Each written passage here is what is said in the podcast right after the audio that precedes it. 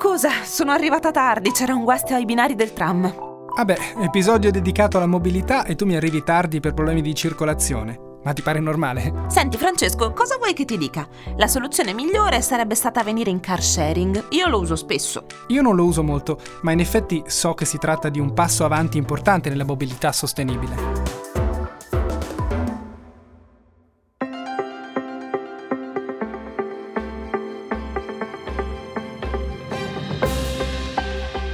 I podcast di Eni. Mobilità sostenibile. Un futuro possibile.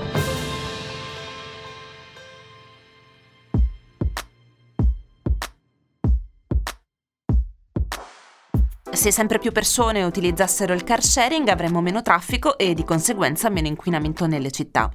Il car sharing è una risposta. Se poi la flotta auto diventasse elettrica, allora... Allora dovremmo aspettare moltissimo tempo per ogni ricarica. Su questo tante aziende, tra cui Eni, si stanno già dando da fare.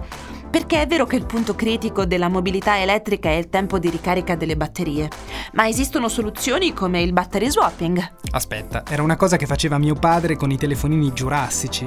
Si portava dietro una batteria di riserva e la cambiava quando la prima si esauriva. Il principio è lo stesso, ovvero cambiare le batterie scariche con quelle cariche. Tempo di ricambio 5 minuti o giù di lì.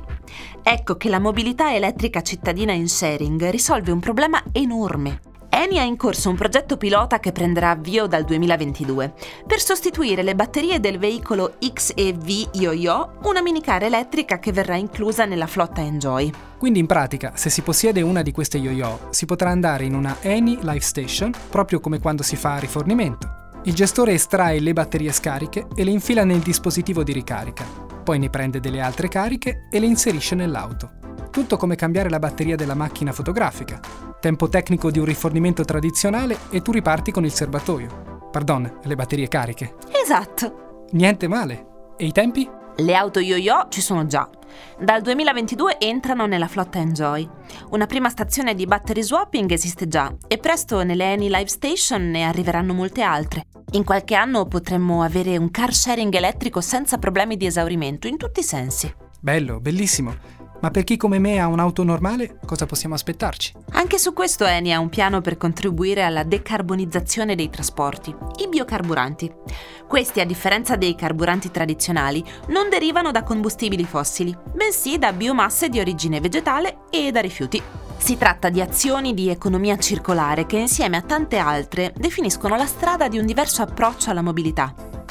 Prendi ad esempio la rete esistente Eni Live Station. Ai carburanti tradizionali si affiancheranno i biocarburanti, la ricarica superveloce per i veicoli elettrici, l'unità di battery swapping per il ricambio delle batterie, il biometano compresso e l'LNG. Domani sarà la volta dell'idrogeno, ma questo è un altro scenario della mobilità. Ancora deve crescere, ma ci arriveremo. E allora... Concreti, stiamo concreti.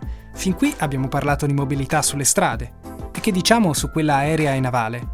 Mi ricordo che durante il primo lockdown si parlava di emissioni aeree più che dimezzate. Dovremmo smettere di volare? Ma no!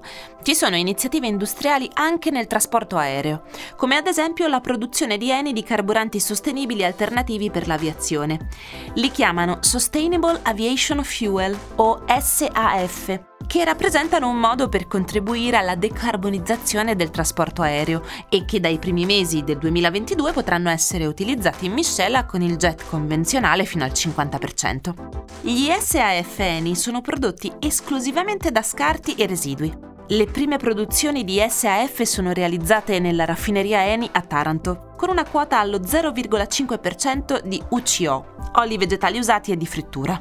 Aspetta, se capisco bene si tratta di carburanti che derivano dall'utilizzo di oli di scarto come quelli di frittura? È un esempio, ma sì, anche gli oli di frittura. Ma non pensare che ci metteremo tutti a mangiare patatine fritte per far volare gli aerei. Ma ti pare? Il piano di Eni è quello di aumentare la produzione di questo combustibile fino a 500.000 tonnellate all'anno. Si chiama Biojet. Il principio è sempre lo stesso, utilizzare combustibili derivati dalla catena biologica non di origine fossile. Per quanto riguarda i trasporti pesanti, tra cui anche quello navale, Eni ritiene che vettori energetici come i biocarburanti e il biometano, che può essere sia compresso CNG che liquefatto LNG, costituiscano una valida risposta per la riduzione delle emissioni in settori cosiddetti hard to abate, dove elettrificazione o idrogeno richiederanno ancora molto tempo per diventare soluzioni di massa. Guarda, visto che siamo arrivati in fondo, faccio un veloce recap giusto per allenare all'ottimismo. Per la mobilità del futuro abbiamo i biocarburanti, quelli ottenuti dai rifiuti o dalle biomasse il biometano che viene dalla filiera agricola, l'idrogeno prodotto da elettrolisi dell'acqua, il potenziamento della rete delle centraline di ricarica veloce e super veloce per i veicoli elettrici, il car sharing con il battery swapping. Guarda, quasi quasi ti perdono per il tuo ritardo. Con questa notizia del battery swapping mi hai fatto svoltare la giornata. Sai cosa ti dico? Che più di battery swapping dovremmo immaginare un mind swapping, ovvero cambiare completamente modo di pensare, agire in modo diverso, cambiare abitudini e pensare che insieme possiamo progettare un futuro diverso. Ai nostri amici che ci hanno ascoltato in questo podcast, diamo appuntamento a un nuovo episodio dei podcast di Eni. E tu, Francesco, trovami un car sharing e andiamo a mangiarci qualcosa che ho fame. Avete ascoltato i podcast di Eni, progetto radiofonico e adattamento a cura di Cast Edutainment. Scarica la collezione completa sul sito eni.com.